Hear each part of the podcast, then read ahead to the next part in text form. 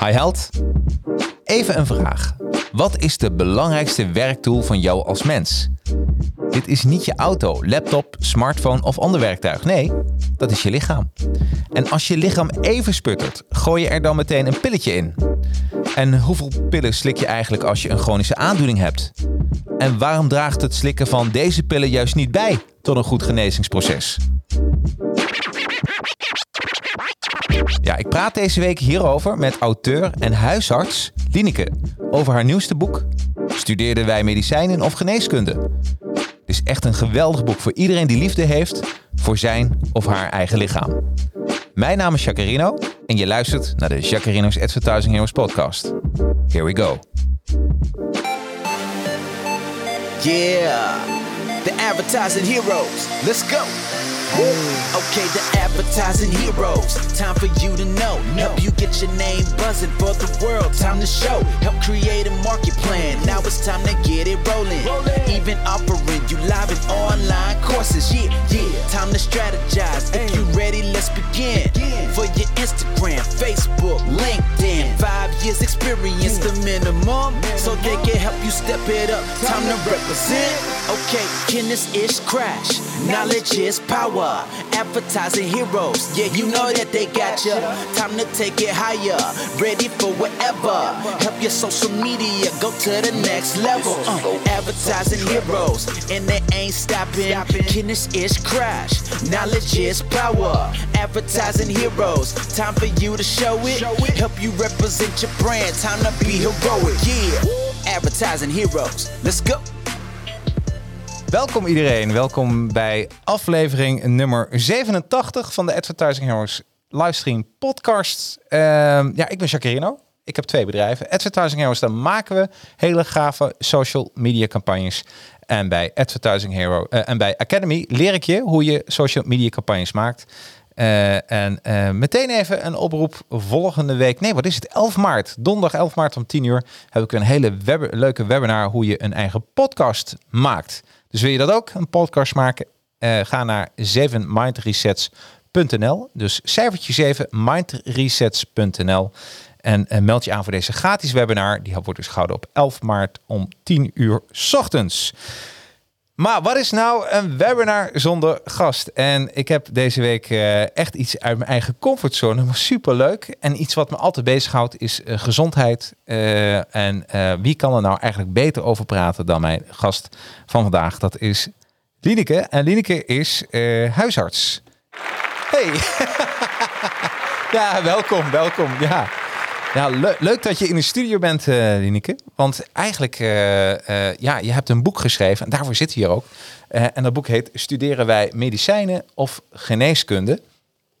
En, maar voordat we het daarover gaan hebben, jouw kop met groene thee staat lekker klaar. En ik vroeg je, wil je een voorwerp meenemen? En wat heb je meegenomen? Ja, ik heb deze meegenomen. En wat is het? Dit is een koeksa. Een koeksa. Koeksa. Kuksa, koeksa, maar ik noem het koeksa. Dat is een beker gemaakt van hout. Ja? En eh, hij is gemaakt van berkenhout. Eh, en hij is in zijn geheel uit dat berk eh, gesneden. Dat, hij komt uit de knoest van die je aan de, aan de berk ziet zitten. Ja? En het, ik heb hem meegenomen uit Vins Lapland, Ja. waar ik geweest ben. En ik vond het ontzettend leuk. De reden waarom ik hem meegenomen heb, is omdat eh, hij, overigens traditioneel gezien maakten de, de originele bewoners van Lapland deze. En die beker ging van vader op zoon. Oh, wat. Dus, mooi. eh, ja, dus eh waren echt geschenken van, vanuit, het, vanuit het familiesysteem. Maar iedere lap heeft eigenlijk zo'n ding aan zijn riem hangen. En, daarnaast hangt dan een mes. En dan kunnen ze zo de, de jungle in, of nou ja, de jungle, de, de natuur daarin om te overleven met hun eigen spulletjes. Ehm, en de reden waarom ik hem meegenomen heb, is omdat ik hem nou, ten eerste prachtig vind. En ten tweede, eh, ik, ik ben erg van de natuurlijke materialen. Ja. Eh, ja, en hout, daar heb ik iets mee. Dus ik heb veel eh, me- houten meubels thuis, echt hout. Ik vind het ook leuk dat je, dat je er wat uit kunt drinken. Ik, het, het, ik associeer het ook met de natuur dus, omdat deze eh, Sami, die, eh, en trouwens nu alle, alle lappen hoor, die, eh, nemen, die hebben allemaal dus hun eigen drinkbeker en zijn daarmee gewoon eigenlijk heel veel in de natuur. Oh, wat mooi. Dus ehm, ja, ik herinner, het herinnert me aan ook een ontzettend leuke vakantie die ik heb gehad. Want ja, ik was nog nooit in Lapland geweest. Ik vond het prachtig. Ja, maar ja, dat dus is toch buiten en geweldig. natuur en natuurlijke materialen, dat is iets wat bij mij past. Heb je ook meerdere van, van die bekers thuis? Dat als mensen bij jou Nee. koffie drinken, dat ze het daarin krijgen? Nee, je hebt daar echt één en die is van jou. Oh, die is van jou. Ja, oh, dus, moet, dat is een mooi Iedereen- cadeau. Iedereen moet zijn eigen beker hebben. Ja, nou, dat is toch een mooi cadeau. Heb je wel eens cadeau gegeven aan andere mensen dan? Omdat dat een beetje... Ik, Nou, ik, ik was daar met mijn eh, eh, nichtje Angela en haar vriend Quincy. En eh, vriend, eh, eh, hoe heet het? Quincy en ik hebben hem aan elkaar gegeven. Oh, wat leuk. Ja. En als mensen dit in de auto luisteren, even kijken, ja, hoe, hoe gaan we dat schetsen? Dat is eigenlijk, het, het lijkt op een, op, een, eh, op een koffiemok, maar dan niet met één gat waar je je eh, vinger door kan steken, maar Ja, twee. Ja, je je drinkt hem dus zo. Ja, het drinkt hem inderdaad zo. Ja, precies. Nou, wat superleuk. En een touwtje erbij, die doe je om je nek hangen. eh, Ja, nou daarom, dat, eh, ik zat te ja, denken. Ja, ja, ik had hier meteen natuurlijk moeten bestellen. Ja.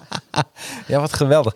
Nou, dit is meteen een mooi linkje naar je boek. Want eh, je schrijft ook van plastic bekertjes.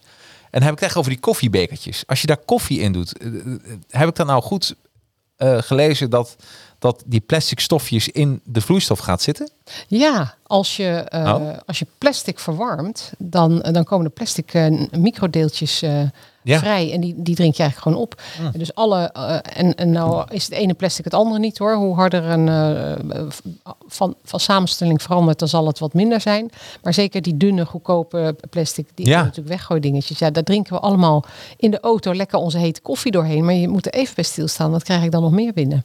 Oh, daar sta je niet bij stil. Want het blijkt dat plastic eh, eh, bijvoorbeeld bij vrouwen flink eh, hormoon... Nou ja, flink, dat, dat is- klinkt ook weer een beetje overdreven misschien. Maar het zijn, kunnen hormoonverstoorders zijn. Zeker als je dat in combinatie met nog veel meer andere dingen binnenkrijgt. Want daar, Ja. daar staan we eigenlijk niet bij stil. Dat we, hè, we weten een heleboel van gezond eten en, en bewegen en zo af. Maar we staan er eigenlijk niet bij stil... Wat, dat doet. Nou ja, wat we, wat we aan wat we nog meer naar binnen krijgen als we eh, dan dat wat we, wat we menen te eten. Hè? Dus bijvoorbeeld ehm, als we iets op onze huid smeren. Daar, daar denken we niet bij na dat het huid één groot orgaan is. En dat alles wat je op je huid smeert, dat dat eigenlijk gewoon opgenomen kan worden. Ja, want de, de, de huid is het, is het grootste orgaan hè, wat we hebben, toch? zo.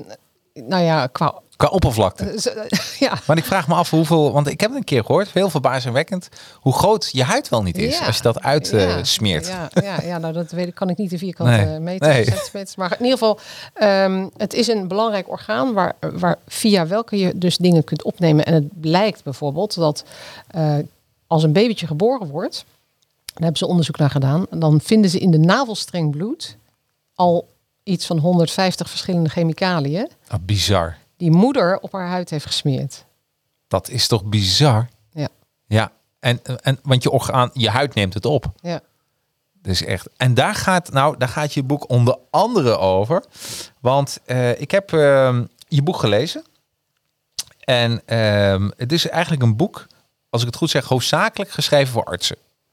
De, eh, de titel zegt, studeerden wij nou Ja. medicijnen of geneeskunde? Precies. Dus eigenlijk, eigenlijk richt ik mijn, mijn, ja, mijn boek aan de collega, omdat... En de reden daarvoor is eh, dat, dat ik het leuk zou vinden, of dat ik ook denk dat het goed is voor de eh, gezondheid van eh, eh, de Nederlandse bevolking. Dat wij eh, huisartsen en andere artsen ons realiseren dat wij op een bepaalde manier zijn opgevoed in de opleiding. En dat we daarin een wat brede kijk missen. Precies. Hè, wij, wij leren wat is de diagnose. En wij leren natuurlijk ook wel hoe het lichaam in elkaar zit. Maar vervolgens leren we wat is de diagnose. En wat kunnen we aan die diagnose doen met behulp van een medicijn. Ja, begrijp ik. En, en als we dan kijken naar eh, je boek zelf, want eigenlijk nu, op dit moment, is officieel. Boekreview. Ja, we beginnen officieel met de boekreview. Het is altijd leuk dat we zo'n aftrapdingetje hebben.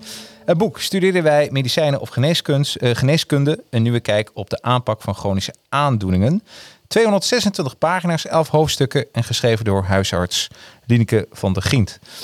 Lineke, mag ik jou eens wat vragen om een soort aftrap te doen van het boek? Is wat voor te lezen? Want ik, en ik heb het ook, weet, het is uit, het is uit je eigen boek. Maar het is niet Mag ik eindelijk voorlezen uit eigen werk? ja, uit eigen werk. Maar niet eh, wat je zelf hebt bedacht. Want waar het mij om gaat, dat vond ik eigenlijk een hele mooie. Waar staat die? Dat is de... Deze, de Nederlandse artseneet. Ja. Want heel veel mensen weten natuurlijk niet. Want je eens voorlezen, na de hand iets vertellen over de artseneet? Ja. Ja. De Nederlandse artseneed. Ehm, dus je wilt dat ik eerst voorlees en daarna Ja, vertel? Ja, ja. nee, dan doen we het zo. Ik beloof dat ik de geneeskunst zo goed als ik kan zal uitoefenen ten dienste van mijn medemens. Ik zal zorgen voor zieken, gezondheid bevorderen en lijden verlichten. Ik stel het belang van de patiënt voorop en eerbiedig zijn opvattingen. Ik zal aan de patiënt geen schade doen. Ik luister en zal hem goed inlichten. Ik zal geheim houden wat mij is toevertrouwd. Ik zal de geneeskundige kennis van mijzelf en anderen bevorderen. Ik erken de grenzen van mijn mogelijkheden. Ik zal mij open en toetsbaar opstellen en ik ken mijn verantwoordelijkheid voor de samenleving. Ik zal de beschikbaarheid en de toegankelijkheid van de gezondheidszorg bevorderen. Ik maak geen misbruik van mijn medische kennis, ook niet onder druk. Ik zal zo het beroep van arts in ere houden. Dat beloof ik. En dat is dus de artseneed. Dat is de artseneed. Artseneed. En dit, eh, eh, wanneer zeg je dit nou als arts? Als je, Ja. als je afstudeert als arts, ja? dan moet je de laatste woorden, dat beloof ik, moet je zelf uitspreken. Moet je zelf uitspreken. Ja. En eigenlijk, en waarom heb ik je dit laten voorlezen? En waarom staat het ook denk ik in je boek? Omdat dit, dat medicijnen voorschrijven aan patiënten, tenminste dat is mijn gevoel hè, van het boek, dat dat soms haak staat op jouw artseneed. Ja, dat Ja, klopt. Ja. En vooral de zin, ik zal hem geen schade doen. Ja, First do no harm, zeggen de Ja. Engels sprekenden. En ehm, je kunt je afvragen of, dat, eh, of, we, of wij ons daar altijd aan houden. ja, En wij doen, wij, we hebben het gevoel dat we soms niet anders kunnen, omdat we nou eenmaal dit als enige optie eh, kunnen bedenken. Maar ik ben daar langzamerhand toch wat anders naar gaan kijken, omdat ik, eh, ja, omdat blijkt dat sommige medicijnen eh, niet altijd betekenen dat de patiënt geneest. Dat eh, wel sommige symptomen verdwijnen. Mhm. Eh, maar medicijnen hebben ook veel bijwerkingen. Dus ja, je kunt je afvragen, wat is, waar doe ik nou goed aan? ja, Hè, Want eh, enerzijds verlichting een klacht, maar ik geef er ook een hoop bij. ja. Ja, nee, en, en, ehm, en als we dan even kijken naar de content, dat is je boek. Context, dat zijn eh, de luisteraars, dat zijn natuurlijk niet allemaal artsen. Eh, en daarom leek me wel leuk om een soort eh, slag te maken naar jouw boek. Naar dat, dat ik, ik, ik heb geen geneeskunde gestudeerd. Maar om, ons mee te nemen waarom het zo belangrijk is om, om niet de medicijnen voor zoete koek te nemen. Dus, ehm, want je schrijft in je boek ehm, ehm, een nieuwe kijk op de aanpak van chronische aandoeningen. Ehm, als ik daar even naar kijk, is het, kan het zo, trouwens zo zijn? Een, wat is een chronische aandoening? Ja, dat is een aandoening die niet meer overgaat. Dus die, we hebben acute geneeskunde. En dat betekent dat eh, iemand komt met een, eh, een breuk of een wond of eh, ja, een, een, een kneuzing of iets van die aard. En dat kunnen wij heel goed, eh, of, of een longontsteking. En dan daar hebben wij eh, goede middelen voor. Die kunnen Ja. we hechten, verbinden, eh, antibiotica voorschrijven. En dan is de patiënt na één of twee weken weer beter. Maar er zijn klachten die mensen heel lang hebben en waarvan blijkt dat ze helemaal niet zo makkelijk overgaan. Soms is het zo dat we daar een diagnose op kunnen plakken. Dus dan blijkt dat de patiënt suikerziekte heeft of een hartaandoening of een longaandoening. En dan hebben wij daar medicijnen voor. En het idee is dat wij geleerd hebben zo'n medicijn voor te schrijven met de gedachte dat iemand daar dus vervolgens van opknapt. Hè? Zo, we hechten en de wond geneest en is de patiënt weer beter. Eh, de patiënt heeft een longontsteking, we geven de antibiotica en is die weer beter. Maar bij een chronische aandoening, ja, het woord zegt het al, dat blijft chronisch, dat blijft eeuwig aanwezig. Dus, Ja. dus eh, de medicijnen die wij daarvoor geven, slikken die mensen ook tot aan de dood. Ja. En dan kun je je afvragen, eh, een beetje rare gang van zaken eigenlijk. Iemand komt met een klacht, hij, hij krijgt een medicijn, daar zou hij toch eigenlijk van moeten opknappen. Ja. Maar vervolgens slikt hij dat medicijn tot aan het overlijden. De- En da- daar vind ik dus iets niet meer in kloppen. En, en je schrijft ook in je boek dat de meeste medicijnen genezen niet. Voor chronische aandoeningen inderdaad. Ja. Ja, dat klopt. Ja, en dat is eigenlijk ook al een, een zo'n zo'n zo'n mindblow. Dat je denkt van, ik, ik slik toch iets om beter te worden. Ja. Maar eigenlijk, eh, weet je waar, ik- kun je het een beetje vergelijken? Of deze vergelijking gaat mank hoor. Maar ehm, dat je in je auto zit en dat een lampje begint te branden van je auto. En dat Ja. je irriteert aan dat lampje. Ja. En op een gegeven moment kom je bij de dealer en die, brand, die gaat gewoon dat lampje even uitdraaien. Zeg van, rij maar verder. Ja, ja, ja. Dat, dat is precies het. eh, dat is een hele goede metafoor. Ja? Dus dan is de klacht verholpen, Ja. maar de oorzaak niet weggenomen. Nee, precies. Ja. Ja. Dan zegt van, ja, mijn lampje brandt niet meer, dus rij maar verder. Ja. Ja. Het probleem is opgelost. Ja. Problem solved. En dat is eigenlijk. eh, eh, en, eh, kan ik trouwens ook een chronische aandoening hebben zonder dat ik dat zelf weet? Ja, zeker. Ja. Ik eh, had toevallig gisteren nog iemand op mijn spreekuur die ehm, klachten had waarvan ik achteraf moet constateren dat hij daar al drie kwart jaar mee rondliep. Eh, hij had klachten die pasten bij suikerziekte. Oh. En eh, daar, kwam, daar kwam hij nu pas achter, dus doordat hij eh, nu naar, me, naar mij toe kwam. En dan heb je ook nog een, een aanloop van suikerziekte. Mhm. Dat noemen we het metabool syndroom. Dat is een, een combinatie van factoren. Dus een verhoogd cholesterol, verhoogd eh, gewicht, verhoogde bloeddruk. En die combinatie samen, en daar zit eigenlijk een fenomeen onder, dat heet insulineresistentie. Daar heb ik een heel hoofdstuk aan Ja. gewijd. Ehm, dat maakt dat iemand eigenlijk al 10, 20 jaar lang rondloopt met een soort prediabetes. En, en hoe manifesteert zich dat? Nou, eh, je bedoelt, eh, wat, voor klachten zouden Wat voor klachten, ja? Nou, het, eh, het, het, dat is het moeilijke aan dat verhaal. Dat, daar hoeven niet altijd klachten bij te zijn, behalve dan overgewicht. Mhm. Eh, en misschien eh, een hoge bloeddruk. Maar hoge bloeddruk hoef je niet altijd klachten van te hebben. Nee. Maar er zit wel al gauw vermoeidheid bij. Oh. Chronisch een beetje moe. Alsmaar een beetje moe. Alsmaar Ja. s morgens opstaan en die wekker niet willen horen. Omdat je eigenlijk nog een uurtje wil slapen. Als je thuis komt van je werk, eh, dan wil je eigenlijk het eerst even een uurtje op de bank. Zo dat Ja, ja, gevoel. ja. Ja, ja, ja. En, en, ehm, ehm, en als je daarnaar kijkt, want dat is eigenlijk ook een ondernemer die. Er zijn ook heel veel dingen wat je in je boek beschrijft. Of een ondernemer, maar dat kan natuurlijk ook gewoon een professional zijn. Die eh, last heeft van stress. Daar heb je ook een heel hoofdstuk over geschreven. Wat doet stress met, met je lichaam? Komen we dadelijk ook wel even op. Ehm, en eh, we gaan het ook even hebben over de microbioom. Dus het wordt ook een heel leerzaam uurtje voor mensen die gaan eh, luisteren. En kijken natuurlijk. Hey, wil ik even met jou beginnen bij je eerste hoofdstuk. eh elf hoofdstuk, eerste hoofdstuk medicijnen. En wat ik ook wel een hele leuke vond, paracetamol. Wat gebeurt er op het moment dat ik een paracetamolletje neem? En, en is paracetamol schadelijk? Ja, dat weten we nog steeds niet wat er precies gebeurt. Nee. Eh, dat is heel wonderlijk met paracetamol. Oh. Want het is een pijnstiller eigenlijk voornamelijk. En daarnaast kan het ook de koorts verlagen.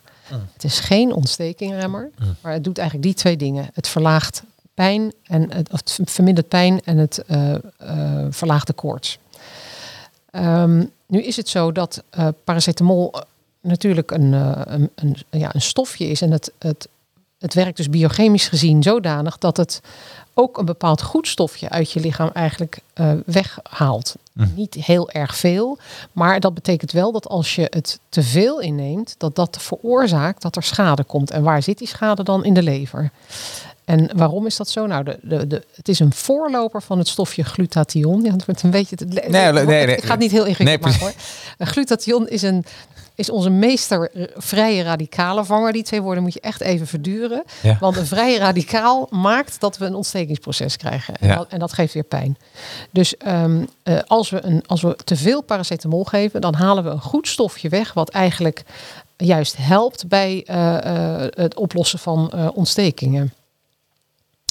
Eh, en dat is ook de reden dat, als je, dat je niet meer dan eh, zes of acht eh, tabletjes paracetamol per dag mag slikken. Want dan krijg je onmiddellijk die schade in die lever, waar je dan dat stofje weghaalt, dat glutathion, wat eigenlijk helpt bij het gezond houden van die lever. Als ik het vertaal, en, en corrigeer me als ik het niet goed heb, is het zo, even weer de metafoor van mijn automonteur, trouwens dat doet mijn automonteur niet, ik heb een hele, hele goede automonteur, maar dat je de lampje uitbrandt, is het gewoon zo dat de paracetamol de, de pijnprikkel even weghaalt, maar dat de oorzaak wel gewoon blijft? Ja. Ja. Dus hij knipt even die pijn door. Ja, en mensen denken dat het een geneesmiddel is, omdat ze zich er beter door voelen. Ja. Maar bijvoorbeeld bij griep eh, ben ik helemaal niet zo voor het geven van alsmaar paracetamol. Het wordt heel vaak geadviseerd, neemt u maar een paracetamolletje. Maar het doet niet meer dan symptomen onderdrukken. En in geval van griep eh, heb je koorts bijvoorbeeld best nodig. Voor, dus de koorts zelf heeft een gunstige invloed op het immuunsysteem. Het, het wakkert het als het ware een beetje aan. Ja. En als jij dus alsmaar die koorts zit te onderdrukken, dan wordt het ook een beetje moeilijk voor je lijf om, eh, dat, om dat virus te bestrijden. Een, eh, een virus overleeft ook minder makkelijk in een warm lichaam. Dat is een tweede functie van koorts. Ja. Ehm, Ja, oh, dus je moet, ah, je moet, dat kacheltje moet juist even Ja, aangestookt blijven. Ja, ja. Oh, ja, daar zijn echt wetenschappelijke studies naar gedaan, al, al heel lang geleden. En dat zijn Mhm. we een beetje vergeten. Ehm, maar er werd vroeger ook wel geëxperimenteerd met eh, dat lichaam heel warm maken. Want toen hadden we nog geen paraceten, of eh, nou, hadden we nog geen, geen andere middelen om een, een infectie bijvoorbeeld te bestrijden. En toen bleek dus dat mensen daardoor opknapten. Ja, Eh, ja. en, dus en, dus dan, dan imiteer je eigenlijk koorts. en dan, nou, dan, dan, de paracetamol sluiten we even op in een kluisje. Maar dan heb je nog steeds griep. En een van de, van de dingen wat gewoon terugkomt, ook in jouw boek, voldoende beweging, gezond bewegen en gezond eten. Ja. En drinken. En ja, gezond dat eten. eigenlijk wel, eh, ja. Nou, als we daarnaar kijken, hoe los je dan een griep op? Wat, wat moet je dan? Veel water drinken, denk ik. Nou, griep. eh, Griep, eh, kijk, koorts. je krijgt koorts en je gaat je niet lekker voelen. De meeste Ja. mensen worden ook een beetje ja, depressief, wil ik niet zeggen, maar je wordt een beetje gevoelig, een beetje kwetsbaar ga je je voelen en een beetje huilig kan je soms zijn. En wat doet dan de natuur? Jouw lijf zegt vanzelf. Ik wil lekker in bed liggen met die deken over me heen. Dat is een natuurlijke reactie. En het interessante daarvan is dat je daardoor de medemens ook beschermt. Ja. Want jij isoleert jezelf daardoor eigenlijk. Ja, En als jij die paracetamol neemt, dan voel je dat allemaal niet. Dan ga je gewoon vrolijk door. En dan ga je wat een aan- briljante ingeving. Ja, dat is wat er gebeurt. Hè? Dat is wat er gebeurt. Dus het, het is eh, heel natuurlijk om gewoon toe te geven aan wat je voelt. Want het lichaam weet hoe het het moet oplossen. Ja, we krijgen toch twee leuke vragen. Renata is erbij. Leuk man. Ik lees even voor. Renata vraagt: Als er geen eh, oplossing is voor je kwaal, dan kun je toch niet anders eh, toch dan medicijnen. Zelf heb ik poly. ehm, hoe schrijf je dat? Polymyalgia rheumatica, ja. Oh ja, dankjewel. PMR, ja. En het enige wat ik eh, heb is eh prednison en een batterij aan medicijnen tegen de bijwerking. De Chinese geneeswijze stimuleert juist de lichaamsreactie bij de ziekte. Sta Ja. je daar dus achter? Ja, daar sta ik helemaal achter, eh, Renata. En eh, die PMR is inderdaad een ontzettend moeilijke aandoening. eh, waarvan ik ook nog niet weet hoe ik dat anders moet oplossen met prednisolon. Maar het is wel typisch een, een, een aandoening die vaak toch op den duur wel overgaat met behulp van prednisolon. Prednisolon is, is, is simpelweg een ontstekingremmer. Ja. Maar we weten nog helemaal niet waardoor dat ontstaat, die PMR. Ehm, ik, ik wel dat het in de auto-immuunhoek zit. Hè, dus dat het een eh, reactie is van het lichaam op zichzelf. En auto-immuunziekte, dat is een heel interessant onderwerp waar ik me in aan het verdiepen ben. Waar vaak een, een waaier aan, aan, eh, aan oorzaken aan ten grondslag zou kunnen liggen. Ik wil deze uitzending niet. eh, ik wil één minuutje wijden aan. We hebben het over eh, auto-immuunziektes. We hebben het over pilletjes. Is corona, is dat de vaccinatie dan een pilletje? Nee, dat is preventie. Oké. Dus eh, daarmee, daarmee eh, help je het lichaam het virus te herkennen. Ja. Ook. Maar is het, is het dan. ehm, is het. eh, eh, eh, ehm, want we hebben het erover dat je lichaam zelf ook kan herstellen door middel van goede voeding. En is, het, is het dan wel aan te raden of niet? Want je hebt zoveel dingen erover. En ik wil er niet te lang over uitweiden hoor. Maar Ja, dat is een vraag die mij ontzettend veel gesteld wordt. Ja. Eh, en ik denk dat vaccins een enorm eh, goede functie hebben, want we hebben er echt een hoop eh, ziektes mee de wereld uitgeholpen. Ja. D- maar of je voor elk virus een vaccin zou moeten nemen, daar heb ik zo mijn twijfels over. oké. Want eh, inderdaad, als het nou om een heel ernstige aandoening gaat. Nou, en, en, en co- corona overigens is een ernstige aandoening hoor. Want eh, je, wordt er flink, je kan er flink ziek van worden. Maar gelukkig is het nog altijd zo dat heel veel mensen er niet ziek van worden. Ja, ja. En eh, als het straks blijkt dat het een, een, een- zoiets als influenza ieder jaar weer terug gaat komen, dan vraag ik me af of je daar de hele wereld tegen moet blijven vaccineren. Ja. Nu doen we eigenlijk met griep de, vooral de kwetsbare groep. En ik denk dat het er uiteindelijk daarop zal uitdraaien dat we, als we wat verder zijn in de toekomst, dat we, kijk, nu moeten we natuurlijk die coronacrisis bezweren. Dus eh, dat, dat, dan helpen vaccinaties daar denk ik bij. Maar straks zal het zo zijn dat het waarschijnlijk een, een jaarlijks terugkerend fenomeen is. En dat dan alleen de kwetsbare groep een vaccin aangeboden gaat krijgen. Heel plausibel. Ja. Maar Ja. goed, hoe, hoe, hoe hou je jezelf niet kwetsbaar? Ik vind dat een heel Ja. veel interessantere vraag. Ja, eigenlijk, precies. hè? Ja, en dan komen we weer terug op wat je schrijft, eh, bewegen en voeding. Eh, dat daar, want dat is mooi, en, eh, naar hoofdstuk 2. Rob en Terry. kun je daar iets over vertellen? Want eigenlijk, en dat is mooi, dat zie, ik een beetje op voeding, ja, op voeding en voedingssupplementen, of hoe je dat noemt. Want het heeft hem toch wel geholpen, en vooral Terry, hè? Ja, ja. Terry is dus mijn zoektocht is een jaar of drie, vier geleden begonnen naar andere oorzaken van chronische aandoeningen. En um, ik heb er een heleboel dingen voor gedaan, verdiept in de voeding en zo. Maar Terry is toch wel degene die uiteindelijk het kwartje echt uh, de andere kant op heeft laten draaien of vallen. Terry Waals, W-A-H-L-S, is een professor aan de Universiteit van Iowa uh, in Amerika. En zij kreeg in het jaar 2000 de diagnose multiple sclerose. En uh, is daar vervolgens, zij is uh, gewoon een, een, hoogleraar aan de universiteit en geeft veel les. Nou, je, je, dokters hebben het altijd druk, dus stressvol, druk, druk, druk, druk, druk. Slecht eten, een beetje, uh, te, een beetje overgewicht en ja. weinig bewegen enzovoort. 2000 kreeg ze, en ze was overigens al 20 jaar vegetariër. Kreeg ze de diagnose en toen heeft ze zo'n beetje alles gedaan wat haar specialisten haar aanbevolen hebben. Mm -hmm.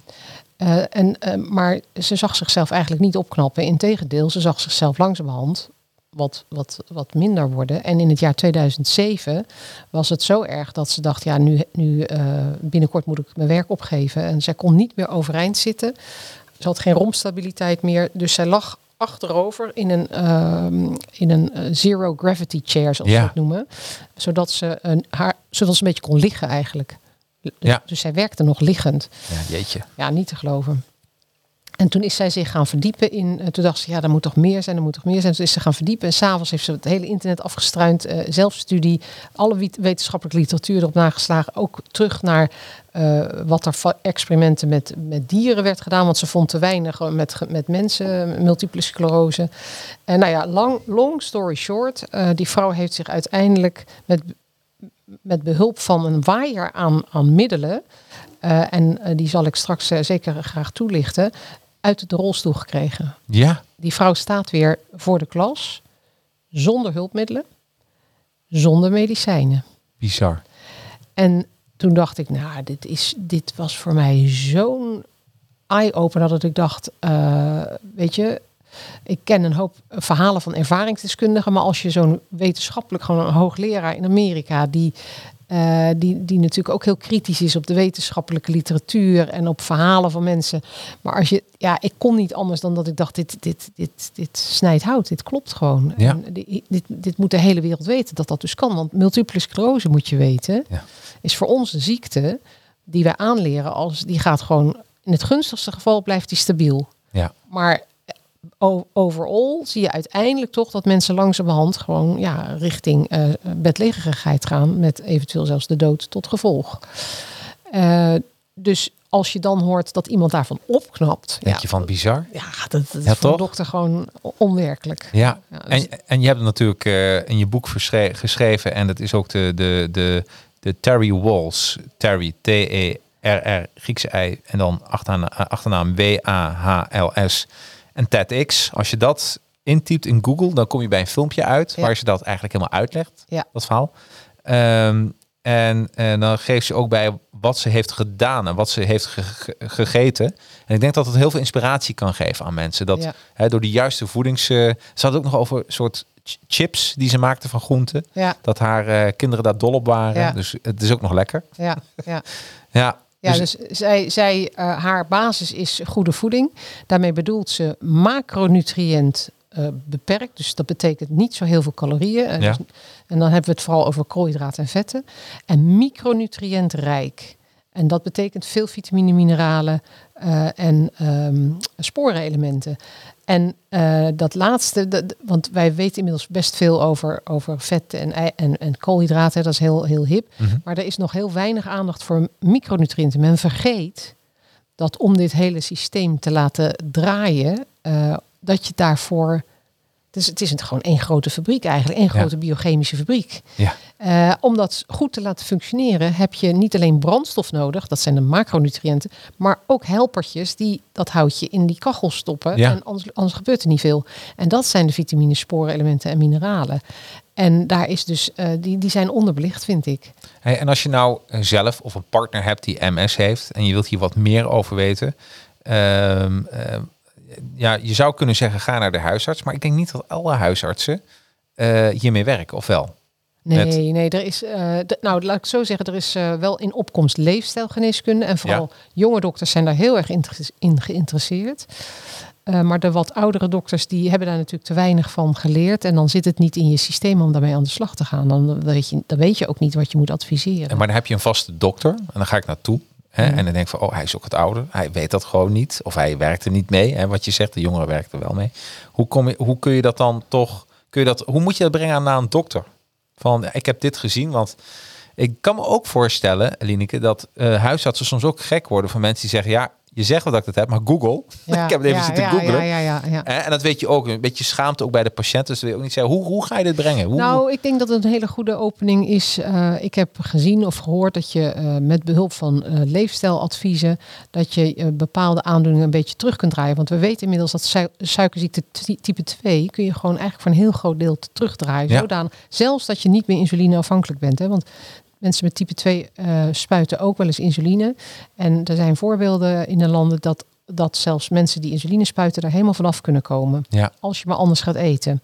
En natuurlijk wat Bewegen. gaat bewegen. Ja. Ja.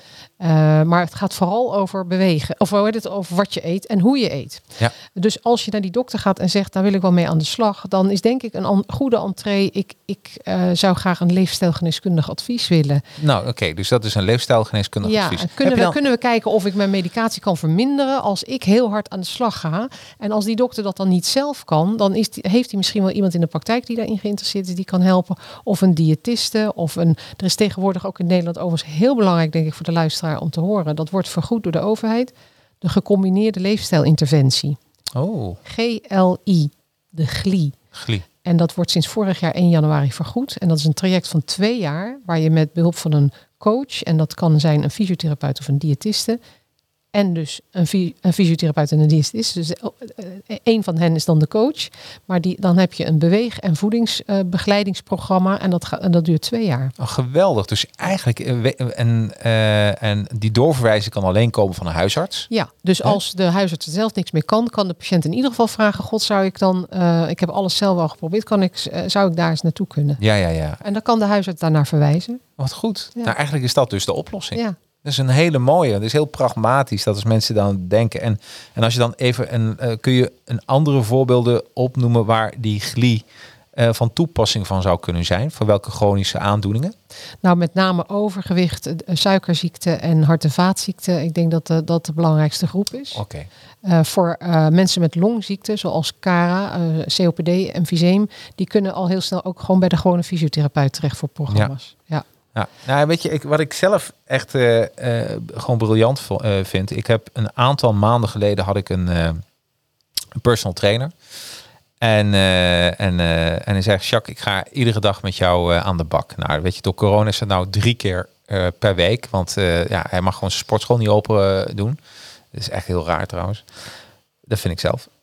Maar moet je voorstellen dat, dat ik ben nu iets van eh 10 tot 13 kilo kwijt, denk ik, zoiets. Maar ook mijn klachten zijn als sneeuw. En er waren niet geen grote klachten hoor. Het is niet zo dat ik, eh, maar gewoon kleine klachten. Waar, wie ik een beetje voor lief nam. Dat ik dacht, ach, dat hoort er een beetje bij.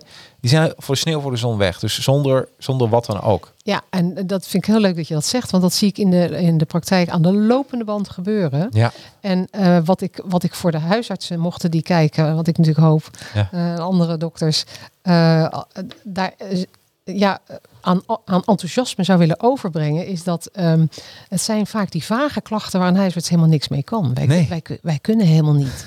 Met, eh, als iemand komt en ik ben een beetje duizelig en ik heb een beetje pijn hier en oh ja, mijn ontlasting. En daar, daar, ja, dan geven we iets voor die ontlasting en dan geven we iets voor die pijn. Maar eh, uiteindelijk is het natuurlijk veel leuker als die patiënt zegt de klachten zijn gewoon weg. Ja.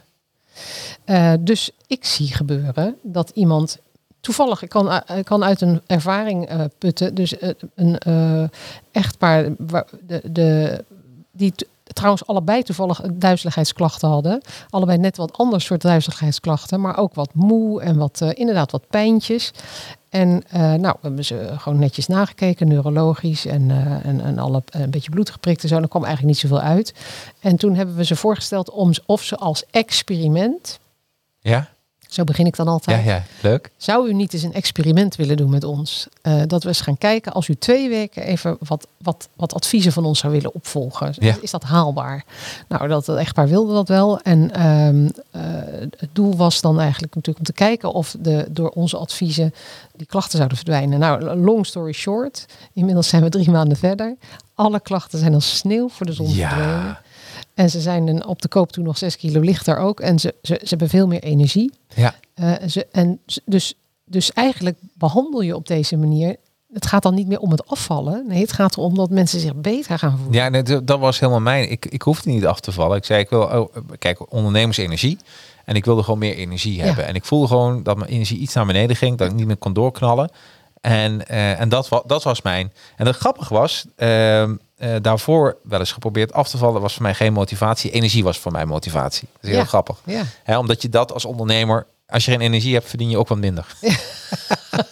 Ja, dat, Hè? dus eh, vandaar dat dat. eh, ehm, mooi. En dan, ehm, dan, dan praat je over hoofdstuk 3, over insulineresistentie. Wat, wat is dat precies? Ja, dat is een mooi bruggetje met die energie. Want als we dat weten op te lossen, eh, dan is vaak de energie ook terug. Want heel vaak ligt aan wij, vermoeidheid en, en weinig energie ligt eh, een vorm van insulineresistentie ten grondslag. Ja. En dat, daar loop je mee rond zonder dat je het weet. En er is geen dokter die een insulinespiegel prikt. We doen alleen maar een glucosespiegel. En de glucosespiegel kan nog, no- dus dat is de suikerspiegel, Ja. die kan nog normaal zijn, terwijl je al wel verhoogde insulinespiegels hebt. Dus die prik ik tegenwoordig wel. Eh, En aan alle dokters die meekijken, dat kan. En eh, die bepaling is nog goedkoop ook. Dat is ik maar 7 euro. En dat wordt gewoon nuchter geprikt in het ziekenhuis. Maar je moet alleen even met je klinisch, chemicus afstemmen. En dan kom je de interessantste dingen tegen. Want dan zie je dus dat de insulinespiegel wat verhoogd is. En waarom gaat die nou verhogen? Nou, daar, daar is het laatste woord nog niet over gezegd. En daar ben ik zeker niet de, de grootste expert van op het gebied. Maar één verklaring eh, is dat ehm, als je alsmaar koolhydraten nuttigt, Ja. krijg je dus wat suiker in, want van koolhydraten krijg je suiker in je bloed. En eh, het hormoon insuline komt dan om de hoek kijken om die suiker goed weg te zetten. En ehm, als je dus alsmaar koolhydraten eet, heb je alsmaar insulineproductie. Ja. En eigenlijk gaat die insuline dan nooit meer helemaal naar een, om, naar een heel laag punt. En dan zegt op een gegeven moment die cel, god, er is zoveel insuline. eh, en die, die glucose of die suiker wordt alsmaar mijn, mijn huisje ingedrukt. Laat maar, ik hoef het niet Ga meer. staken. Ik zit al bommetje vol. Ja. Ja. Ja, Dus ehm, ja, dan, dan verdwijnen er eigenlijk gewoon receptoren van die cel. En dat noemen we dan insulineresistentie. Dus insulineresistentie wil zoveel zeggen als dat de functie die insuline normaliter uitoefent, dat die eigenlijk niet meer zo goed kan worden uitgeoefend. En wat, wat is de reactie van het lichaam erop? Dan gaan ze vaak nog meer insuline produceren. Ah, Dus om, om, er, om er maar druk op te zetten dat die functie toch uitgeoefend kan worden. ja. En, eh, ja, en dan eh, helpt het als je de insuline doet verminderen, want dan worden die cellen weer gretig, die krijgen weer. Dat kan weer hersteld worden. Dat kan weer hersteld worden. Oh, dat is wel interessant. Ja. En, Ja. en als mensen nou overgewicht hebben, ze voelen zich, ze luisteren dit, een beetje moe, dat ze denken, nou, dit, ik voel me moe. Eh, kunnen ze dan aan de huisarts ook naast die glie ook een, een insuline eh, prikje laten doen? Moet ik dat zo zien? Ja, maar die, de, kijk, de huisartsen die dit niet gewend zijn te prikken, die zullen zeggen, nou mevrouw, dat, dat doe ik niet. Want dat staat niet in de Nederlandse standaard. In de, we hebben richtlijnen, het Nederlands huisartsgenootschap heeft richtlijnen uitgevaardigd en eh, daar houden wij ons aan. Ja. En dat is ook helemaal oké. Ja. Eh, maar wat je wel kunt vragen of die. Je kunt de huisarts wel bevragen op eh, dokter, heb ik het metabool syndroom? Want dat kent hij wel. Oké. En een insulineresistentie is onderdeel van het metabool syndroom. Dus dat hoort hij te weten. Alleen eh, hij is niet gewend om insulinespiegels te prikken. Maar je kunt het wel op andere manieren herkennen, dat metabool syndroom. Oh, Oké, en dan kan hij door middel van testjes, gebeurt dat? Cholesterol, bloeddruk, buikomvang. Oh. Kan die zeker meten. En dan kun, kan die dus constateren, nou, u- u heeft waarschijnlijk het metabool syndroom. En inderdaad, daar hoort dan eigenlijk ook dat insulineverhaal bij. Precies, en dan kun je de gliekaart trekken. En ook zelf bedenken wat je met voeding kunt doen. De gliekaart is denk ik eh, voor mensen vooral die dat niet zelf... Want er zijn mensen die vinden dat helemaal niet leuk. Die willen dat heel graag zelf doen. En die kunnen dat ook heel erg goed Ja, zelf doen. En wat is daar dan de tip voor? Ja? Wil je natuurlijk weten. Oh, even wachten hoor. Even, even ik heb hem. eh. de tip. Hè? Want ja, die moeten wel eh, handhaven. De tip van vandaag. Ja. Ehm, drie keer per dag eten of minder. Maar dus niet meer eetmomentjes per dag. En met een eetmomentje bedoel ik ook een cappuccino nuttigen. Echt waar? Ja, want daar zit namelijk melk in en een latte helemaal. Ja. En melk bestaat voor 40% uit lactose. En lactose is melksuiker. En hoeveel uur moet je ertussen laten? Tussen de 4 tot 5 uur, 4 tot 5 uur. Dus 's ochtends ontbijten. juist. Smiddags tegen een uurtje of 1 dus, denk ik dan. Of 12, 1. Zoiets, ja. En dan een uurtje of 4, 5, Nou, zes. 6, avondmaaltijd. 6 avondmaaltijd. En dan eh, lekker vroeg naar bed. Dan heb je ook geen honger. Ja. Hè? Ja, Ja. En, eh, en over slaap gesproken, daar komen we straks terug Ja. op. Dat is ook een belangrijk punt. Dus ja, zo is het inderdaad heel goed. En dan geen tussendoortjes. Oké. Eh, en dan gaan mensen zeggen, ja, maar om vier uur krijg ik honger. En dan zeg ik, dan heb je met de lunch niet verzadigend gegeten. Maar mag je wel een snoeptomaatje? Nou, eh, dat mag wel, maar eh, alles wat je eet, ook planten en, en fruit, hebben koolhydraten. Dus het Ja. gaat niet alleen maar om suikers, maar eh, bij voorkeur dus liever niet. Nee, oké. Dus gewoon echt even. En hoe eet je dan verzadigend? Zodanig dat je tot aan zes uur geen honger meer hebt. Want dat Ja. is natuurlijk de clue. Ja. Mensen krijgen, gaan Ja. hongerdips krijgen. Nou, de reden waarom je een hongerdip krijgt, is omdat je met de lunch niet verzadigend hebt gegeten en waarschijnlijk te veel koolhydraten. Want dat geeft na twee uur een dip. Maar daar kan die diëtiste jou bij helpen. Want ook denk ik om jou een groen. eh, heel veel mensen weten het ook niet. Ik, ik, wat ik heel mooi vond, dat kwam ik ook tegen in jouw boek. Dat was een van de. Maar soms heb je dan. Ik, ik had zo'n QR-code gescand. En dan zie je nog andere filmpjes. Nou weet ik wat ik nu zeg, dat ik niet dat het door filmpjes van jou komt. Of dat het een, Ja, ja, een, ja, eh, ja, ja, ja. Maar er was ook iemand die had een foto gemaakt van alles wat ze één week zouden eten. Ja. En dat waren, waren allemaal, ja, waren allemaal pakjes. Hè? Dus, en als je dan ziet van dat, en toen zag ik dat, dacht ik van, ja, ik zag echt niet, letterlijk niet één eh, zak met groenten erbij. Weet je, het was gewoon allemaal voorverpakt en eh, ja, dat was heel mooi. Eigenlijk zou dat heel mooi zijn. Dat zou een kunstobject kunnen zijn, dat mensen gewoon weekboodschappen doen en dan gewoon een tafel een weekboodschappen even fotograferen. Ik denk dat het een briljant zou zijn om dat te zien. Wat eten wij in een week? Dat is een eye-opener. En er is ook een, een leuke eh, serie foto's van, volgens mij. Wat eet de Westerling, de Amerikaan? En dan zie je zo'n hele tafel met allemaal pizzadozen. Ja. En, allerlei, en wat eet de gemiddelde Afrikaan? En die heeft allemaal fruit en groenten. En, eh, en dan zie je dus ook de soort mens die daarachter staat. En Ja. de Amerikaan die kijkt een beetje sip en is zo dik. en die Afrikaan die staan allemaal te lachen en die zijn allemaal slank. Ja, ja een hele illustratieve Ja, daarom. En, en ik, ik denk namelijk dat heel veel mensen, we zijn het verleerd. Hè? Heel veel mensen zijn verleerd om ge- gezond te eten. Ja, ja dat, dat klopt. Wij, wij, eh, wij eten omdat we honger hebben. Ja, Dus wij stillen onze honger. Maar wij zijn vergeten dat wij ons lichaam moeten voeden met dat wat het nodig heeft. ja. En ehm, als je je dus een beetje verdiept in wat heeft dat lijf eigenlijk nodig. Ja, ik, het is ook te gek voor dat ik er mijn hele leven niet bij stil gestaan. Ik heb er ook niet eens bij stil Nee, nee, nee, nee, is voor mij ook mijn nieuwe Ja. kennis. En nu denk ik, hoe is het mogelijk dat ik me daar nooit eerder in verdiept ja, heb? precies. Want het is een fantastische fabriek. En als je dat biochemisch gaat bekijken, dan denk ik, ja, ik wil dolgraag eigenlijk gewoon die, die blauwe bessen. En, en dat wil ik, weet je, wel, dat ik wil al die celletjes gewoon lekker voeden. Ja, Dan ga je dat ineens een heel anders bekijken. Dan, ja. Maar dat klopt. Eh, w- Wij eten wel eens, eh, of wel eens, best vaak. Eh, dan heb je van die pakketten bij de Jumbo of bij de Albert Heijn. Die zit vol met groenten. En, eh, en, staat, ja, en dat moet je gewoon pureren. Wat water erbij doen en dan heb je soep. Ja. Maar, maar dat is gewoon allemaal vers. Ja. En steeds als, als ik dit dat, dat, dat eet, is net of ik, of ik zo'n energieboost krijg. En dat is ook echt waar. En soms vergeet ik gewoon dat ik aan het eten ben. Dan breng je, of voel ik me energiek. Oh ja, dat komt daardoor. Ja. Dus door eten word je gewoon energieker.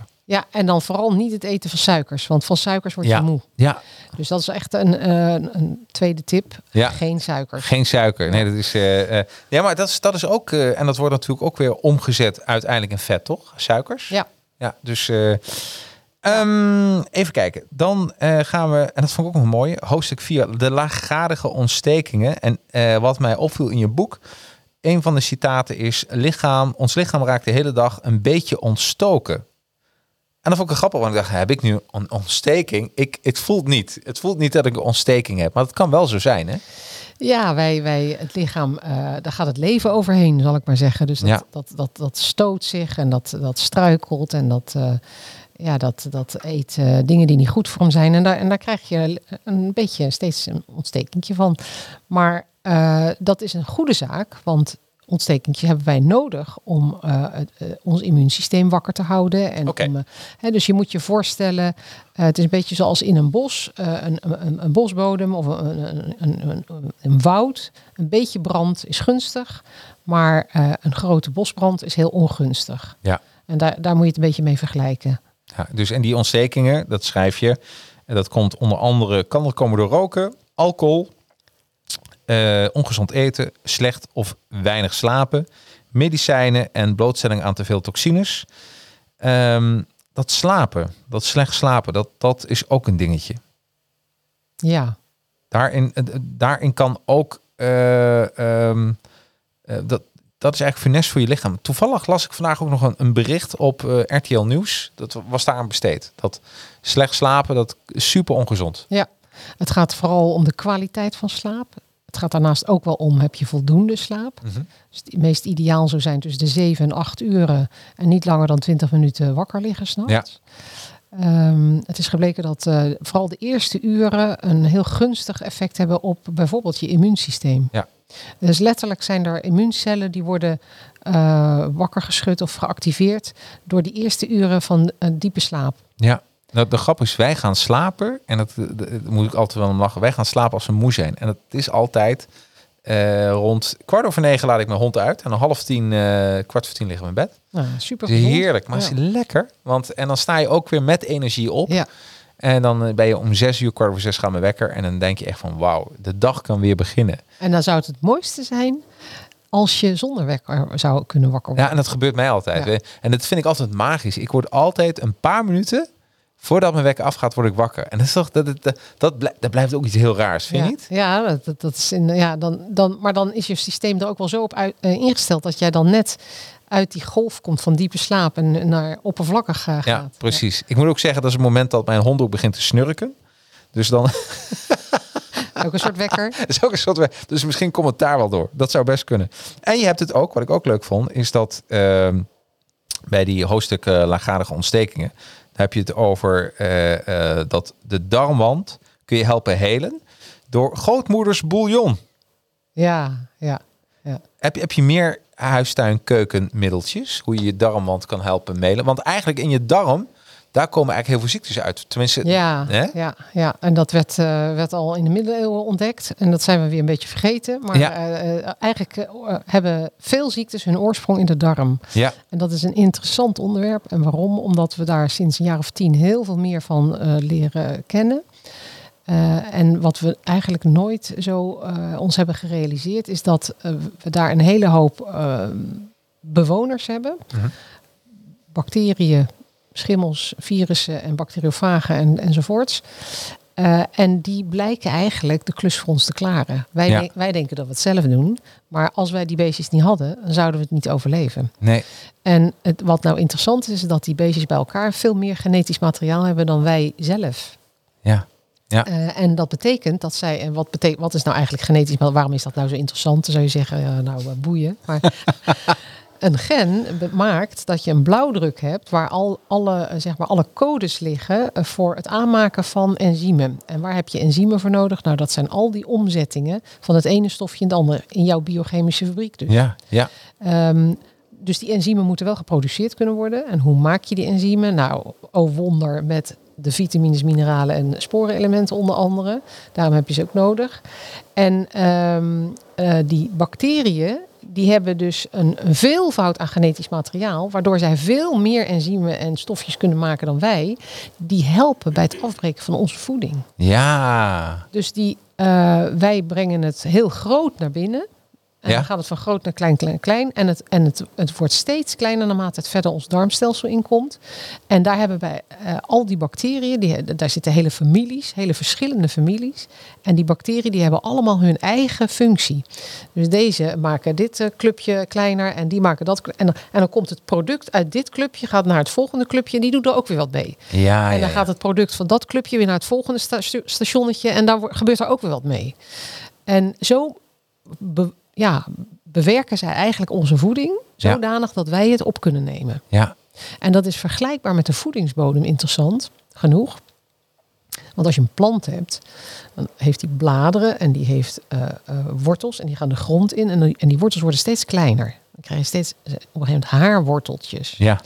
En die haarworteltjes heeft een plant nodig om de moleculen, en dit zijn de vitamine en mineralen en sporenelementen die Ja. wij nodig hebben, om die molecuul voor molecuul, een fosfaatmolecuul, magnesium per molecuul, door zo'n haarwortelzakje Binnen te halen. binnen te halen. Oh. En dan gaat het eh, steeds grotere de wortel in en dan komt het in de stam en dan gaat het daar eh, eh, ja, grotere moleculen en complexen vormen en zo, zo kunnen dus blaadjes groeien. Ja, is toch en daar moeten we misschien beter naar kijken. Wat doet de natuur en hoe bootsen we dat na? En eh, helaas wordt er eh, te veel kunstmest gebruikt en Ja. moeten die planten dus heel snel groeien. Dat is een ander, dus toxine, hè? Toch? Dat zijn de pesticiden die Pesticiden. op de ja. plant worden gespoten om eh, ervoor te zorgen dat die plant niet opgegeten wordt door beestjes. Ja. Twee dingen zijn jammer. Ten eerste, wij eten die pesticiden vervolgens ook op. Wat Precies. doet dat met onze beestjes in de darm? Ja. En ten tweede, eh, heeft hij dan zich- zichzelf niet eh, hoeven verdedigen tegen de, eh, ja, de aanval van buitenaf, zal ik maar zeggen. Precies. Wa- Waardoor zijn Dus eigen... zwakker wordt. Ja, waardoor je eigenlijk een heel slap plantje zit te eten. Ja, ja, ja. En hij moet dat kunnen omdat hij met kunstmest wordt grootgebracht. En wat brengt dat? Nou, dat hij heel snel omhoog groeit, maar niet molecuul voor molecuul die stofjes naar binnen haalt. Ten eerste omdat de kunstmest dat gewoon vernietigt in de bodem. Ja. En waarom vernietigt hij dat? Dat zijn de schimmels die we daarmee vernietigen. Want het zijn de schimmels rond die kleine, fijne haarworteltjes. ja? Die helpen ons die mineralen uit die grond te halen. Die schimmels maken Ah, ja, de mineralen in de grond weer kleiner. Ja, begrijp kan ik. niet de hele kiezelsteen naar binnen halen. Nee, nee. Dus eh, ja, zo zie je dat, dat eigenlijk alles elkaar helpt in de Ja. natuur om, om te groeien en te bloeien. Alleen wij Verstoren dat. verstoren dat Versto- met enerzijds kunstmest en anderzijds pesticiden. Ja, dat is echt. eh, Maar en dan gaat het weer natuurlijk over eh, commercie, want er moet meer geproduceerd worden. En, eh, en uiteindelijk, eh, ehm, ja, dan werkt dat tegen ons. En dan zit ik even te denken aan de darm, hè? Want je hebt het ook hoofdstuk 5 over de microbioom. Ehm, kun je kort uitleggen wat een microbioom is? Ja, dat is de gezonde darmflora. Ja. Dat zijn de gezonde bacteriën, schimmels, virussen enzovoorts die in je darm leven. En toen zat ik te denken, eh, ik, las, ik zat het te lezen, ik dacht van, ik deed me even denken aan Yakult. Helpt dat nou echt? is even een side note. Ja. Ehm, nou, daar zitten wat lactose en bifido's in, zoals we dat eh, in de vaktermen Ja. noemen. Dat zijn dus bepaalde bacteriën die vooral eh, bij kinderen in de darmen zitten. En dat dus ja, het is wel goed voor je darmen, maar het is een heel klein aantal en eh, beperkte eh, soorten. Oké. Maar het is zeker, eh, het is wel, eh, het klopt dat het wel gunstig eh, voor de meeste mensen is voor in de darm. Ja. Ja, want darmen, de- ik heb het gevoel dat de darmen, dat is zo belangrijk. Want daar, daar gebeuren zoveel processen. Ja. En wat ik ook een, een eye-opener vond, is eh, de serotonine. Waarvan eh, heel vaak wordt gezegd, ook door breinpsychologen, hè, wat, wat het effect is van serotonine in je lijf. Eh, kun je even toelichten, wat doet serotonine? Serotonine is, Serotonine. Een, eh, is een neurotransmitter. Dat betekent dat is een stofje wat van de ene zenuwcel naar de andere zenuwcel gaat. En waardoor jij je gelukkig en ontspannen voelt. Ja, en heel vaak wordt de breinpsychologen of de breinwetenschappers, gebruiken dat heel vaak omdat je daardoor samen met dopamine, dat zorgt dopamine voor een overwinningsgevoel, hè, van eh, een beloningsgevoel. Geven ook, wij geven ook serotonine heropnameremmers. Dus de SSRI's. Dus Ja. dat is de Prozac bijvoorbeeld, hè, Ja. wel bekend. Eh, en Siroxat, wat veel mensen gebruiken. Dat zijn eh, middelen die ervoor zorgen dat het serotonine in het brein wat langer blijft circuleren. Ja. Waardoor je je prettiger voelt. Ehm, en jij wilt naar de darm toe. Ja, want v- 95% schrijf je in je boek wordt gemaakt in je darmen. Ja, En maar 5% in je, in je hersenen. Ja, dan moet ik er wel meteen bij vertellen dat die, eh, dat wat perifeer gemaakt wordt, ook perifeer wordt verbruikt. Ja? En perifeer bedoel ik in de darm, dus eh, Oh ja. wat verder Oh, weg. Ja, dus- precies. Dus het, en het, het, het kan namelijk niet door de serotonine kan niet door de bloed-hersenbarrière heen, zoals we dat noemen.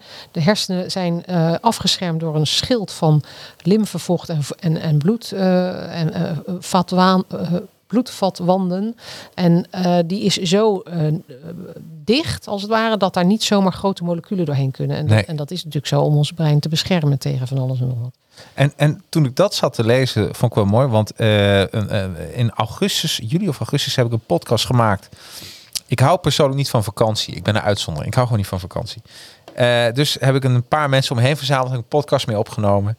En er was een coach en iemand die eh, een voedingscoach en een mental coach, noem ik het dan even. En van jongens, bestaat er ook voedsel waardoor ik mij gelukkiger voel tijdens de vakantie? Oh, happy food.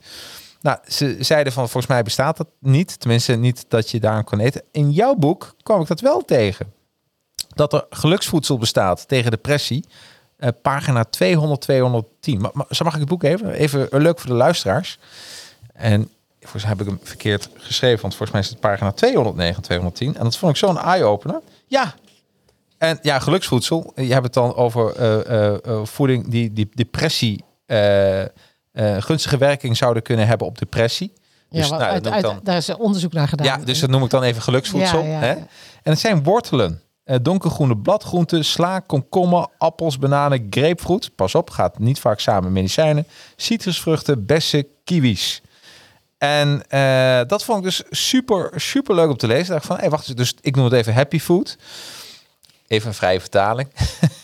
Eh, en toen kwam ik er ook nog achter, door jouw boek, dat, even kijken, dat in 2018 de World Journal of Psychiatry, Psychiatry, Psychiatry. Psychiatry, Dus de psychiater. ja, precies. Een lijst met voeding die van belang is met depressie. En dan kwam het op 48% groente, 25% orgaanvlees, 20% fruit, 16% zeevoedsel, 8% peulvruchten, 8% vlees, 5% granen, 5% noten en zaden en 3% zuivel. En dat is grappig, orgaanvlees, eh 25% groente, 48% en 20% fruit. Dus als je die drie gewoon neemt, samen met eh, die andere, dan ga je gewoon heel happy door het leven door het Ja, eten. ja. Zo makkelijk kan het zijn. Ja, dus eigenlijk komt het erop neer, dat, is, dat zou mijn advies eh, zijn, of dat is mijn advies eigenlijk ook aan mijn patiënten, is eh, als we dat allemaal een beetje, if we wrap it up, zoals ze Ja, in ja. Engels zeggen, is drie keer per dag eten of twee keer. en dan het liefst zoveel mogelijk onbewerkt. Dus Ja. dat betekent geen pakjes en zakjes. Veel vers. Ja. En het liefst wel wat eh, dierlijk. Eh, Tenminste, daar ben ik wel een voorstander van. En waarom? Omdat het anders ontzettend moeilijk is om voldoende eiwitten binnen te krijgen. Dat toch wel, hè? Ja, Ja. eh, die Terry Waals, die professor, die is ook na twintig jaar vegetariër te zijn geweest, toch overgestapt aan naar weer vlees eten. En ze eet zelfs orgaanvlees. Mm. Oh, daarom staat hij ook in dat lijstje natuurlijk. Ja. Dat is, ja, ja, Ja, ja, het- want lever blijkt, dat zijn vitaminebommen. Dat is, dat is eigenlijk een vitaminebom. Daar zit alles in. En eh dat moet je bij voorkeur wel van een schoon beest hebben gegeten, vind ik. Want eh, Ja, tuurlijk. Een Ja. varken, ja, Ja. Het, is, het is de ontgiftingsfabriek. Dus dat wil je natuurlijk niet van een, van een beest wat eh, niet biologisch is gevoed, lijkt mij. En, wat, wat vrijelijk heeft rondgelopen. Want het wordt gevoed met van alles en nog wat. En dat wil je niet. Maar als je dus een goed beest hebt, en wij noemen dat dan grasgevoerd, biologisch opge, ja, ge- gehouden. Ehm, ja, dan denk ik dat je een heel eind komt eh, in de gezondheid. En dan ga je heel snel. Ik ga zelf maar twee keer per week naar de groenteboer. En ik, ga, ik kom dan maar bij de supermarkt één keer in de maand. Ja, moet je voorstellen. Ja, ik, ja, ja. ik heb helemaal geen pakjes en zakjes. Nee. Ja, en als ik zal heb, dan is het omdat de noten daarin zaten. Maar Ja, voor de rest niet. nee. Spreekuur is bijna voorbij met, eh met huisartsklinieken. Ik krijg nog een vraag van Annette. Wat adviseer je voor iemand met PDS? Prikkelbare darmsyndroom, oh, Ja. dat is een heel interessant onderwerp. Ja, Ehm, nou, kort gezegd, dit eh, als allereerste. Daar, i- de, wij willen ook wel wat adviseren op het FODMAP-dieet. Dat, dat weet deze mevrouw waarschijnlijk wel, want dat is een van de eerste dingen die huisartsen zeggen. Ik heb het daar zelf niet zo op. Ik denk meer eh, dus gezond eten. En waar ik tegenwoordig met PDS'ers naar kijk, is ehm, voedselintolerantie. Dus ik heb eh, een, eh, een, een eh, test op het spoor, de IMU Pro Health. En dat kan die mevrouw zelf ook aanvragen. Imu, Imu Pro Immu Health. Pro Health. En dat, Ja. ik wil echt niet zeggen dat dat de oplossing is, maar het is wel een van de interessante tools die ik heb ontdekt waar je wat aan hebt bij mensen met gevoelige buiken. En daarnaast een onderzoek van de, de darmflora kan ook zinvol zijn. Eh, om te zien wat er eventueel, eh, of, daar, of daar nog iets met probiotica gedaan kan worden of een anderszins eh, advies. Daar is natuurlijk weer de huisarts voor nodig om wat verwijzingen aan te niet. vragen. Doet nee, nee, nee, niet. nee, Maar wat, wat maar dit nou, moet dan, ze dus. dit, dit, kan, dit kan ze denk ik, als ze dat googelt, dan vindt ze wel in de landen mensen die daarin gespecialiseerd zijn. En die daar, dus natuurdiëtisten bijvoorbeeld weten daar veel van af. Imu Pro Health, dat moet ze vragen. Dat nou, dat, eh, ProHealth is het bedrijf dat die test doet. En Oh. dat kun je zelf, dus als je naar de website gaat van prohealth.nl, kun je Ja. die test zelf aanvragen. En dan heb je misschien al een goede start om te kijken, waar kan ik niet zo goed tegen? Oh, en dan kun je daarmee naar de na- natuurdiëtist Ja, of vragen aan de diëtist of die dat na- ook kan natuurdiëtisten.nl is een hele informatieve website waar je Nou. een heleboel eh, kunt eh, vinden. Ja, Nou, dat is mooi. Weet je, hebben ze meteen een pragmatisch, hou ik altijd van. Hebben ze meteen, kun je ja. meteen aan de slag, hou toch? vast. Ja, toch? Ja. Helemaal goed. Ja, het, eh, wat ik zei, ons spreekuur is bijna voorbij. Tenminste, eh, eh, ik vond het een eer om je bij mij in de studio te hebben. Dit is echt iets waar mensen eh, echt iets aan hebben. Ondernemers, professionals en iedereen die een kloppend hart heeft. Ehm, eh, wat heb ik nog meer niet besproken? Ik heb zoveel niet besproken, maar het was zo interessant. Eh, over stress. Wat doet stress met je lichaam? Wat kun je eraan doen? Eh, ook niet besproken toxines. Er zijn 8000 chemicaliën toegestaan voor gebruik in de samenleving. Eh, dat je dat zelfs eh, eh, dat zink kan lekken uit je vullingen en wat dat met je doet. Vlamvertragers. Kwik, kwik. Kwik, sorry. Ja, Ja. En waar we het ook niet over hebben gehad, is krachttraining. Dat zou ik echt wel even... ja de echt- hit-training. Ja, vind ik echt een Dat is een hit. Dat is een hit. Nou, mensen moeten eigenlijk ieder uur eventjes een squat doen of een push-up of even een plank van een minuut. Dan heb je een soort snack-beweegmomentje. Eh, Wat goed. Dat lijf moet, moet niet de hele dag zitten. En als je dat niet kunt, zorg er dan voor dat je een staattafel hebt. Ik adviseer veel al die thuiswerkers nu. Zeg ik, Staattafel. Staattafel. Die kun Ja. je eh, ieder uur even omhoog draaien. Dan ga je even weer een half uurtje staan en dan ga je weer zitten en dan ga je Ja. staan. Nou, en planken is natuurlijk even met je ellebogen even op de grond. En, eh, ja, en ook ik als huisarts doe dat soms tussen twee patiënten door. Eventjes een half minuut op die grond liggen. Precies. Dan moeten ze niet op een verkeerde moment binnenkomen. Anders eh, denk ik, die heeft ook een huisarts nodig. Maar ja, ja, wat goed zeg. Ja. Nou, ik vond het echt eh, geweldig. Het boek is gewoon te koop eh, als je dadelijk naar mijn website gaat. Staat hij er gewoon op, want er staat een linkje naar managementboek.nl. Dus natuurlijk doe ik dat. En, en, ja, en natuurlijk...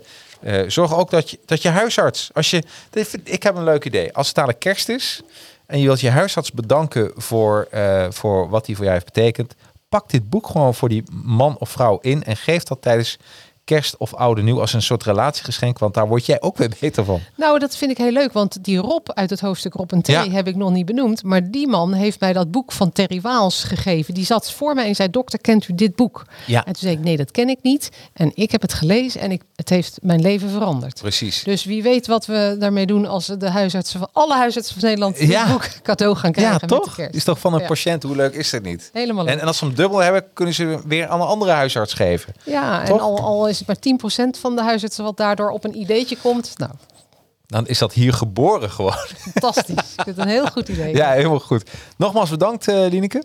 Dankjewel voor de uitnodiging. Een super heldere uitleg. Ik ben weer een stuk wijzer geworden. En mijn eh, luisteraars en kijkers ook. We krijgen een duimpje omhoog van Annette. Dus die heeft er ook zeker wat aan. Leuk. Eh, volgende week. eh, dan mag ik eh, welkom heten Christian Sliedrecht. Word eens volwassen. Next level ondernemen. En 5 maart Raymond de Loze van eh Dai Guru. Do it yourself guru. Dus als je een guru wil worden, dan hoef je alleen maar eh, naar die uitzending te luisteren. Tenminste, daar ga ik vanuit. En dat het dan gewoon kan. Ik wens iedereen een heel eh, ja, mooie dag. Laat het nog even op je inwerken. En nogmaals, het boek ga even naar advertisingheroes.com. Dan zie je het bij de blogs van de week, gast van de week, zie je dit gesprek. Met daarbij een klik naar het boek. En dan kun je het boek gewoon zo bestellen. Tot volgende week. Hoi!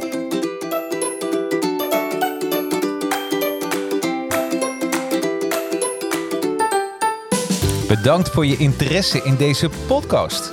Wil je geen één aflevering missen? Klik dan op de volg- of abonneerknop in je favoriete podcast-app, zoals Apple Podcast of Spotify. Wist je dat de opnames met deze podcast wekelijks live worden opgenomen met online publiek? Iedere vrijdag om 4 uur op het YouTube of Facebook kanaal van Advertising Heroes. Of gewoon op het persoonlijk LinkedIn profiel van mij, Jacarino. Over LinkedIn gesproken? Connect met mij. Zoek op Jacarino, is J-A-C-A-R-R-I-N-O. En nodig mij uit voor een connectie. Zet dan in het bericht dat je deze podcast hebt geluisterd. Ik voeg je dan snel toe tot mijn netwerk.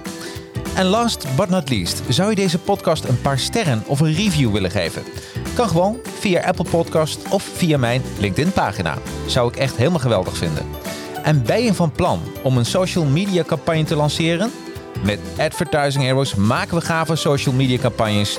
En via Academy leer ik je hoe je ze maakt. Nou, tot de volgende aflevering.